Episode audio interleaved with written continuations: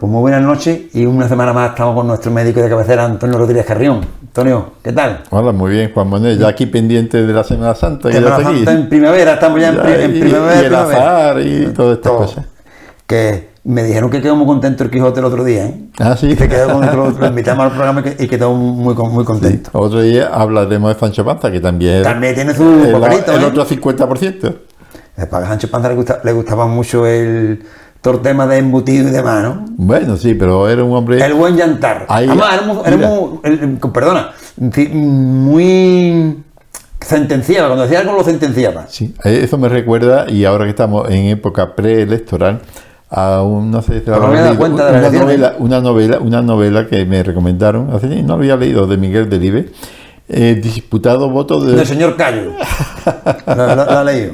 Ah, y hay una película, Sí, sí. pero no la he visto, voy a ver si la consigo. Yo la he visto, yo la he visto, la aconsejo. Sí, sí. Y de Paco Raval creo que era, ¿no? Y cuando digo, uh, esta película tiene que ser, y Paco Raval tiene que ser una película extraordinaria, porque además, por lo visto, Miguel Delibes tu- tuvo un buen concepto de la película, ¿eh? sí, que, que estaba, que Estaba contento con el guion.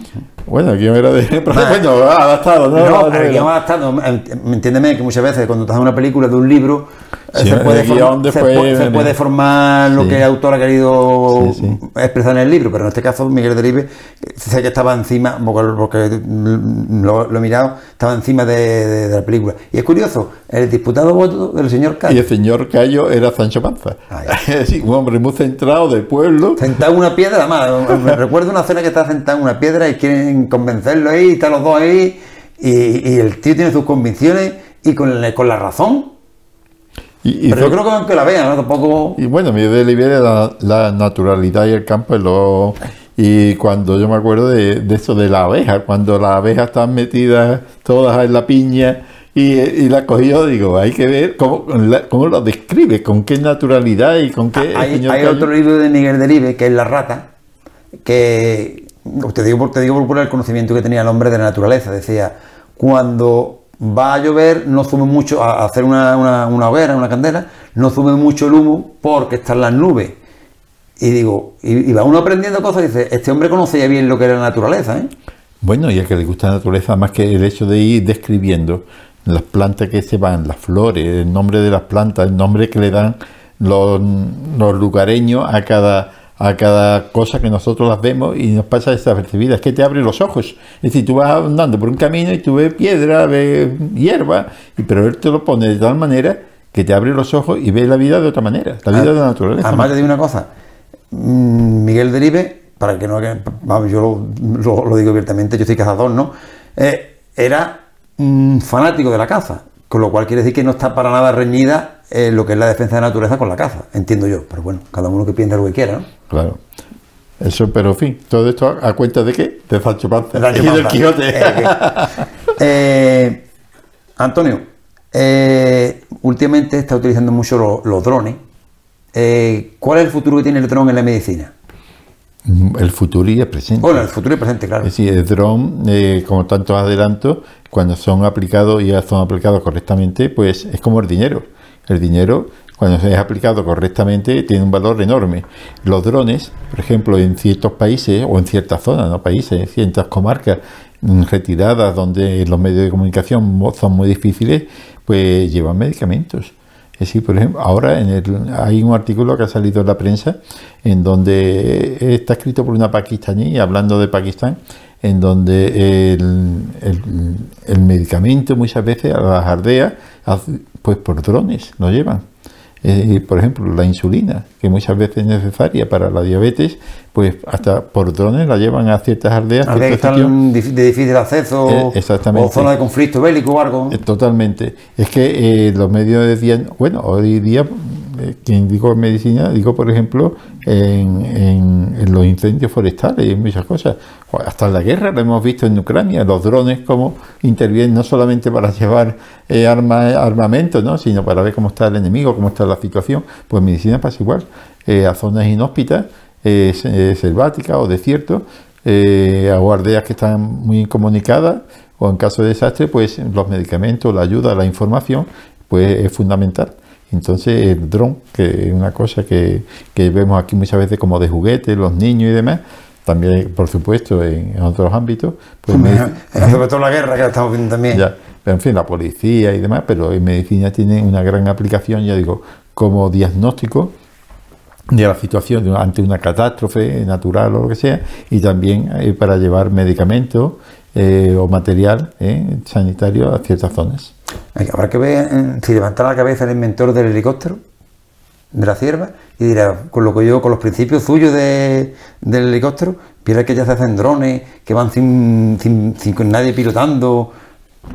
Bueno, has hablado del helicóptero y ah, porque era, fue un español, uno, de los, uno de los, pioneros. Pero el otro día salió un programa de televisión y se los submarinos, uno por arriba y otro por abajo. Sí, pero, te digo que, en España hay grandes inventores en ciencia, en la medicina y en todo. Pero que sería curioso que ese hombre dijera, cuando yo me inventé el, autogiro, no el helicóptero, el autogiro, eh, ahora mm, ya vuelan sin piloto, con un móvil, ¿eh? Pero es que eh, cuando, no sé, tú eres más joven que yo, pero cuando éramos chicos todas estas cosas eran ciencia ficción. Todas estas cosas que estamos viendo ahora, de los drones, de esto y otro, veíamos el helicóptero, pero la utilidad de que hasta un niño chico pudiera eh, manejar esto. Dicen que la, Julio Verne, la, la novela que escribió, es que era un visionario. Y es verdad que está cumpliendo todo lo que. o parte de, de, de los que él, él, él, fue visionando o escribiendo, ¿no? Bueno, llega un momento en que visionario, cuando nosotros éramos chicos, era impensable que un reloj pudiera tener televisión. Es que no se ni la televisión. televisión. Y, bueno, y, móvil. y móvil. Eh, y, medirte los pasos y yo qué sé. Es decir, que hoy día, eh, si aprovecháramos todos los, todos los grandes inventos que tenemos en la vida diaria para utilidad, para cosas de utilidad, pues muchos de los problemas en medicina, en los, centros de salud, los centros de salud, si se utilizara adecuadamente la videoconferencia, que ya hay empresas privadas de sanidad que la utilizan, hay videoconsultas eso ahorraría muchísimas visitas, muchísimo dinero. Mucho tiempo. Y mucho tiempo. Ahora ya comentamos en un programa anterior que la Junta de Andalucía eh, meterá a través de Cuadalinfo que quiere poner ya las videoconferencias, pero ya. Es que, por ejemplo, el problema de falta de especialistas en los centros de salud, con videoconferencias del médico de familia, con el hospital, ciertos días a ciertas horas, hombre, va a estar interrumpiendo, pues muchos de los problemas de los, de los enfermos no tenían que desplazarse al hospital. Estamos hablando, por ejemplo, de la Sierra de Cádiz. Aquí en caso de Ubrique, Grasalema, eh, algodonales, en fin. En vez de ir al hospital por videoconferencia, a una fractura de un brazo, de una pierna, de lo que sea, o, personas mayores que no se pueden desplazar en, eh, porque están en silla de ruedas y es un trastorno desplazarlo. Muchas veces con una videoconferencia y el médico al lado, el médico hace la exploración, habla con, directamente con el especialista en 5 o 10 minutos, mira, hazle esta prueba, hazle esta, muévele el brazo, pregúntale por si no se entera bien y, va tomando nota, pues mira, Manuel, pídele una radiografía de este tipo, una lateral o una ah, posterior anterior, lo que sea, y pide esta analítica y me lo dice y no tiene que desplazar a muchas veces a los pacientes para arriba, pacientes para abajo, tantos meses de demora, un desastre, y tenemos los medios y eso ahorraría mucho dinero. Es decir, mira, el otro día eh, un holter, un holter, bueno, para que sepan, hay personas que tienen problemas de ritmo cardíaco, que dan taquicardia, palpitaciones, y se te voy a poner un aparatito que... Es de las 24 horas, para que No sé cómo le llaman. Las de, sí, no digo porque es de las 24 horas. 24 horas. Que la petaca, ¿qué dicen la petaca? Y se te pone la petaquita y durante un día te vas haciendo un registro en eso y después me lo traes. Bueno, pues eh, un compañero mío que, está, yo voy a clase de informática a que me la den, no a darla, a la escuela de adultos. Y bueno, es decir, aparte que aprende, pero tiene un modo de relacionarte, ¿no? Ahora un día hablaremos de, lo importante de, estas cosas como relación social, aparte de, lo que aprendamos. Exactamente. Y me dice, mira Antonio, eh, porque tiene unas palpitaciones y demás. Y se me han hecho, tuve que, fui a Villamartín, me vio el internista, me dijo que me pusiera eh, lo de las 24 horas. Y dice, pero no me lo puso él. Eso me lo puso después una enfermera, una enfermera auxiliar. Me puso los cuatro cables, pero tuve que ir expresamente desde Ubrique. Y dice, hombre, ese cacharrito me lo podía haber puesto la enfermera en Ubrique. Claro. dice, porque es ponerte ese todos los cuatro. Después tuve que ir a quitármelo. Claro. Y después, y después el especialista te dice, te dice, pero a ver, esto no lo Y yo, yo estuve mirando, eh, fui, además fui a Amazon y para ver cómo está el precio, yo sabía que iba a estar unos 3.000 euros. Y vale, 2.500, 3.000 euros, depende, 3.500 más caro. El aparatito, digo, es una, para un servicio andaluz de salud que gasta miles de millones en aparato, ¿qué, ¿qué, trabajo le cuesta, aunque sea en plan piloto, en la sierra, poner cinco aparatitos estos uno en cada centro de salud? De tal manera que cuando haya que hacerlo, bueno, y si no, pues se va pasando uno a otro. Mira, un día a la semana en Urique, otro día a la semana en Algodonales. De tal manera que si hay que hacer tres o cuatro de estos, pues se lo hace. Y no hay que desplazarse al hospital, ni, ni perder jornada laboral, ni el gasto que supone un aparato que vale 3.000 euros que además que, que, no es para un día, sino eso dura un montón de años. Que te la puede poner un enfermero. Y, y después ya la interpretación, pues la hará el cardiólogo, claro, ya especialista. sea. Pero no hay que desplazarse para nada. Pues eso es una pérdida de jornadas laborales, gastos económicos, gastos en el hospital, porque creo que no tienes que tener un empleado del hospital allí. Y cualquier prueba en un hospital, un hospital está muy caro, porque hay en un hospital las instalaciones, la luz, el agua, el mantenimiento, cualquier prueba en un hospital vale muchísimo más caro que en un centro de salud. Siempre me pregunta Antonio ¿Cuánto costará, por ejemplo, el hospital Puerta del Mar o el de Jerez, que es más grande el de Jerez? ¿Cuánto costará ponerlo en funcionamiento un día? Me, me, por curiosidad. Por curiosidad. Aunque no entre nadie. Aunque no, yo no digo con los que están dentro nada más. Pues, eh, como digo yo, abrir las puertas. ¿Cuánto costará eso? Es un disparate. Y hacer y a una persona que va a urgencias al hospital. Ah, yo voy al hospital a urgencias porque a mí me tarda eh, mucho el especialista para lo menos que me vean allí. El hecho de que vaya una persona al hospital, eso vale carísimo. Eso mismo te lo pueden hacer en un centro de salud, lo mismo, mucho más barato. Ya digo, tener un hotel, un aparato de esto, eso es baratísimo. 3.000 euros, eso es baratísimo porque lo utiliza mucha gente y lo utilizan eh, y en hospital sale mucho más caro y además tiene muchísimos años de rendimiento, que no es que haya que gastar 3.000 euros todos los días. Un día, un día vamos a hablar del tema de... Del gasto. De, no, de, no, de, la, de las urgencias en los hospitales del tiempo que se tira allí cuando va un, un, paciente a ver una urgencia, te puede tirar 7, 8, 9, 10 y 12 horas esperando. Sin comer. Sin comer. Ni el acompañante. Ni el acompañante, mmm, sin que te vea nadie. Y el niño esperando. Y, eh, el coche aparcado pagando. Desastre. ¿Cuánto puede costar? Pero ya un día lo vamos, lo vamos a tratar otro día con más, En más esta época donde hay drones, todo esto ha salido a raíz de comentarios que hay drones, que hay, hay, relojes que te ven el televisor y internet. Y, y estamos todavía esperando 7 u 8 horas para una prueba que te podían hacer en el centro de salud si estuvieras bien organizado.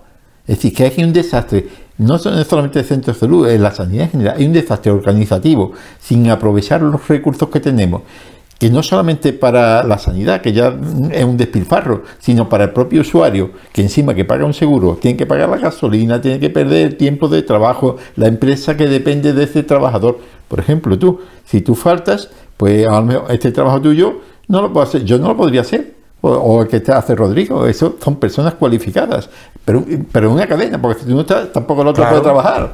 Es decir, y esto, y es de, de fácil solución. Por eso mi mujer decía que yo era un Quijote. Y dice, tú es que lo ves tú, si es tan fácil, ¿por qué no se hace? Bueno, eso me pregunto yo, y más, no solamente yo, mucha gente se preguntará, si tenemos tantos recursos en esta época, ¿por qué no se utilizan en este caso en sanidad, que es lo que estamos hablando? Esperemos ver, eh, dice algunos adelantos. Cuando seamos ministros lo arreglaremos. en- en- en- en breve, ¿no? En breve. Vamos a utilizar una palabra un poquito rara. Tosoplasmosis. Hombre, la tosoplasmosis es un poquito rara, pero muchas personas, ¿Sabe sobre lo todo las embarazadas, lo que es, sobre todo las embarazadas, cuando dicen no comas jamón, Tosoplasm- Tosoplasmosis. la tosoplasmosis, las embarazadas no pueden comer jamón, y ni pueden tener, manejar- ni tener gatos. Dice, "Ay, ¿cómo? Sí, sí, eso me ha dicho el ginecólogo, eso", y es verdad, es verdad, las embarazadas no deben comer jamón, eh, Menos ni, ni tener gatos. tampoco porque están buenos, está buenísimo. Ni el- y si es de pata negra, dice, pues mira, dicen que el de pata negra 5J, ese quizás sí. Ah, Dice, bueno, no es jamón uno y otro.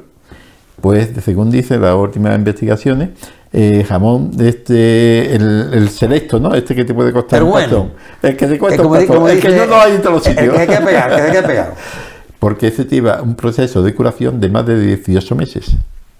Y además lleva unos controles eh, veterinarios enormes. Por eso, entre otras cosas, vale tanto. Y, además son- y entonces ahí se mata a un protozoo, que es un microbio, eh, no es un virus ni una bacteria, otro tipo un poquito más grande, un protozoo, que se llama, que es el tosoplasma. Un nombre raro, se llama tosoplasma, y que eh, en las carnes no, no ven eh, crudas. Jamón no que sea crudo, está curado, pero cuando no está bien curado. En los pescados, cuando se comen medio crudos, hay, ciertos peces que, que, sobre todo los japoneses, no comen pescados crudos, algunos. y carne no bien cruda, pues la embarazada puede coger esta enfermedad eh, o este microbio, la toxoplasma, que lo tenemos uno de cada tres personas. ¿eh? Es decir, que no es que un bicho raro, uno de cada tres personas lo tiene. Lo que pasa es que se coge de niño y se crea defensa contra él. Pero hay mm, madres que no han cogido este contacto y sobre todo los gatos. Los gatos tienen mucho toxoplasmosis. Este es muy frecuente en los gatos.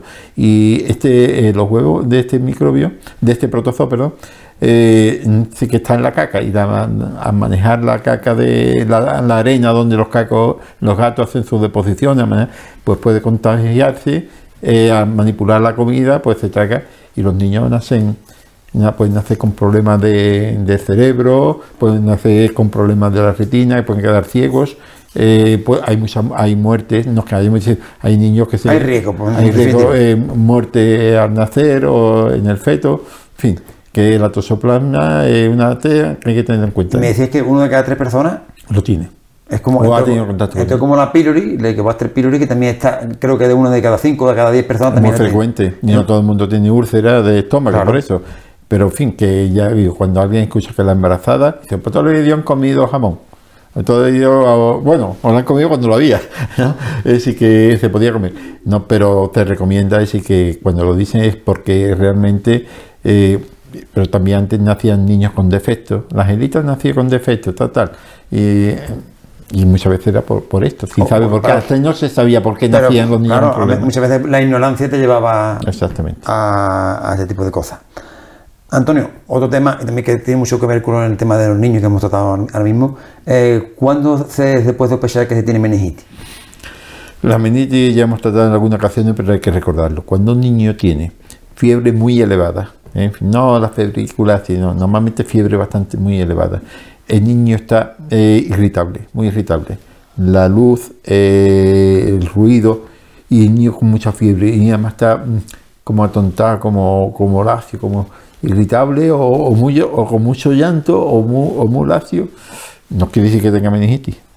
Pero vamos a darle ibuprofeno, vamos a darle paracetamol, a veces se le pasa. Bueno, un niño así, es que sábado, domingo, ahora tener de madrugada. No, no, ese niño no digo que tenga meningitis, pero lo tiene que ver el médico. Sí, aunque si es de día, porque lo vea el pediatra, o el médico que hace funciones de pediatría, y si es de noche, pues, o de tarde, el médico de urgencia. Ese niño hay que verlo porque el diagnóstico precoz es fundamental. Después hay otros signos como son la rigidez de cuello, es decir, que no, no lleva la barbilla aquí, eh, duele mucho, eh, cuando salen unas manchas moraditas como un vino tinto, ya eso es que es gravísimo. Eh, no hay que dar lugar a que a veces salen las manchas, no, no, no. Esto las manchas rápido, rápido pero fundamental. Pero ojalá no, no, siempre sale la mancha, por supuesto. Pero que cuando un niño tiene fiebre alta, la luz y el ruido le molesta eh, está muy irritable o muy lacio, eh, no que sea meningitis, ni mucho menos, pero que ve, al médico que te... al médico y no de, a darle paracetamol ni a darle ibuprofeno hasta que el médico lo vea. Mejor más vale prevenir que curar, como siempre decimos. Todo el tiempo casi se nos acaba, pero no queremos tenerte entero antes de acabar el programa de hoy, eh, porque creo que es bastante interesante. Eh, ¿Cuándo se sospecha que hay mm, Parkinson? Que una persona puede tener Parkinson. El Parkinson es una enfermedad degenerativa muy frecuente el Alzheimer es más frecuente, después le sigue el Parkinson y se caracteriza por algo que todo el mundo ha visto. Son personas eh, normalmente mayores de 60 años, aunque también puede tener 40, ¿eh? Y que tiene unos movimientos al principio que nota la muñeca y como moneda. Cuando uno va, ve a una persona está como, como contando monedas, con este dedo así, y además con la muñeca así, y que lo vemos, sobre todo en personas mayores, son Parkinson. Eh, normalmente hay, hay fármacos que producen este, este movimiento eh, eh, y otras situaciones, pero que normalmente cuando ya tiene más de 60 años está así, ya está con Parkinson. Dice, bueno, pero ¿eso tiene algún problema? ¿Es que está. Es que sí, es que aparte de este problema son personas que ya empiezan también con trastorno al andar. Le cuesta trabajo empezar a andar, pero cuando arrancan no puede parar es decir, le, cuesta arrancar a andar y después ya no puede parar. Eso es otro de los síntomas. Y otro la lentitud. Al hablar se quedan más lentitos. Es decir, que son, y son personas que son muy lentas. eh, son síntomas típicos del Parkinson, debido a que hay una sustancia, la dopamina, que se fabrica en el cerebro, que por destrucción de unas neuronas, eh, eh, pues no se produce. Entonces, pues, dan todos estos síntomas. Después puede aparecer demencia con el tiempo, pasando unos años, a veces meses, pero más años, en donde ya mm, cambia el carácter, eh, ya pierde la memoria, es decir, eh, lo que la demencia. Si une el Parkinson, con, la el Parkinson con la demencia ya... Y eso ya no hay tratamiento, para el Parkinson hay tratamiento, hay unas pastillas de levodopa que se transforman en dopamina total, que por lo menos tiene tratamiento. Es decir, no cura la enfermedad, pero, te la, mantiene.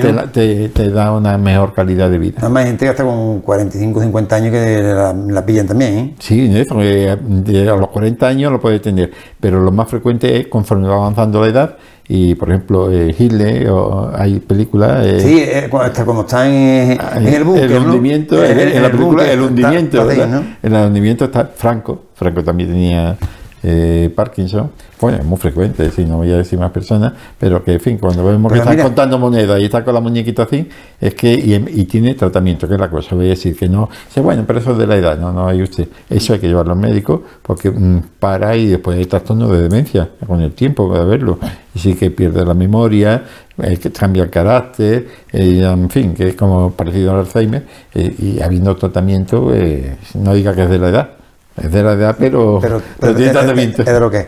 Bueno, pues Antonio, muchas gracias. Nosotros queremos informar a nuestros espectadores que vamos a hacer un parón por el tema de Semana Santa, porque ahora viene, como tú bien sabes, Semana Santa y esto es tierra de, de, Semana Santa. De, Semana Santa. Así que haremos un pequeño respiro y ya después de Semana Santa pues volveremos con nuestro médico de cabecera, con Antonio Rodríguez Carrión. ¿De qué era? Pues que lo disfrute todo el mundo, porque esto va con nuestra esencia de, de, de andaluces, bueno, de toda España, ¿no? Pero en Andalucía. Andalucía bueno, y aquí en la Tierra de Cádiz más, ¿eh? Sí, además yo he sido pregonero de Semana Santa. En ah, en Prado de, ¿no has de esa faceta tuya? En Prado de Rey aquí. He sido pregonero en Prado de Rey y he sido pregonero en Urique. No, pues no tú esa faceta tuya de, de pregonero de, Semana Santa. Sí. En fin, pues lo dicho, nos vemos no la semana que viene, sino la siguiente. Muy buenas noches.